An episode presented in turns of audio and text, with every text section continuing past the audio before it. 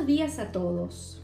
Hoy estamos otra vez reunidos en nuestro podcast ¿Sabías qué?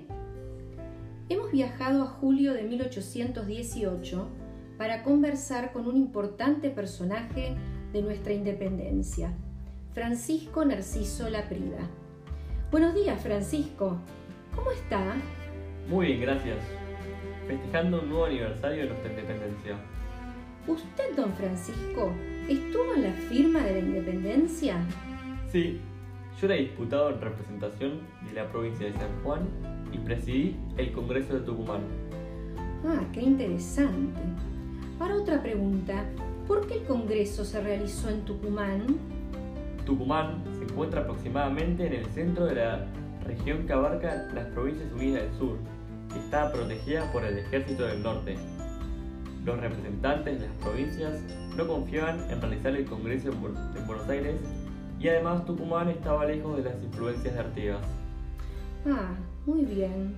¿Y por qué el acta de la independencia se publicó en castellano, quechua y aymara? Era importante divulgarla entre la población criolla e indígena para, de esa manera, sumarlos a la lucha contra la corona española. Claro, era necesario poder luchar contra ellos con criollos e indígenas. Muy, muy interesante. ¿Cuánto tardaron en llegar a Tucumán? Como la mayoría de los representantes veníamos de lejos y viajamos en galera, a caballo o en carreta, el viaje era muy largo y cansador. Se podía tardar entre 20 a 80 días dependiendo del medio de transporte. Terrible. Me imagino lo cansados que estarían. Sí. El congresal que vino de más lejos era de Cochabamba, que viajó 1400 kilómetros de distancia. Pero era muy importante declarar la independencia por nosotros y porque San Martín la necesitaba para poder ingresar a Chile. Debíamos ayudar a nuestros hermanos americanos también. Impresionante. ¿Qué entrega tenían todos ustedes, hombres de la independencia?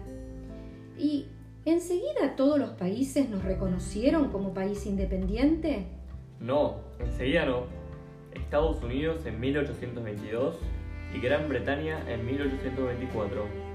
España debe haberlo hecho más tarde, pero yo ya estuve, yo no estuve ahí para ver ese gran día. Sí, fue en 1863, bastante tarde. Se ve que España se resistía a perder nuestro territorio.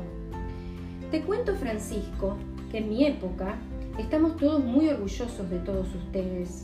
En Buenos Aires, donde yo vivo, y en otros lugares de la Argentina, hay varios monumentos en homenaje a este gran momento. Y cada 9 de julio se organizan festejos en cada provincia. Hay actos en los colegios y se cocinan comidas típicas como locro, empanadas y pastelitos. ¡Qué rico!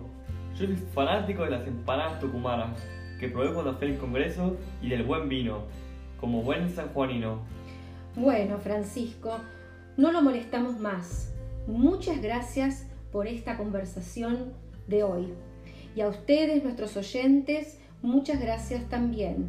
Gracias por seguirnos en nuestro podcast y los invitamos a, volver a encontrarnos el próximo agosto para conmemorar la muerte del general San Martín.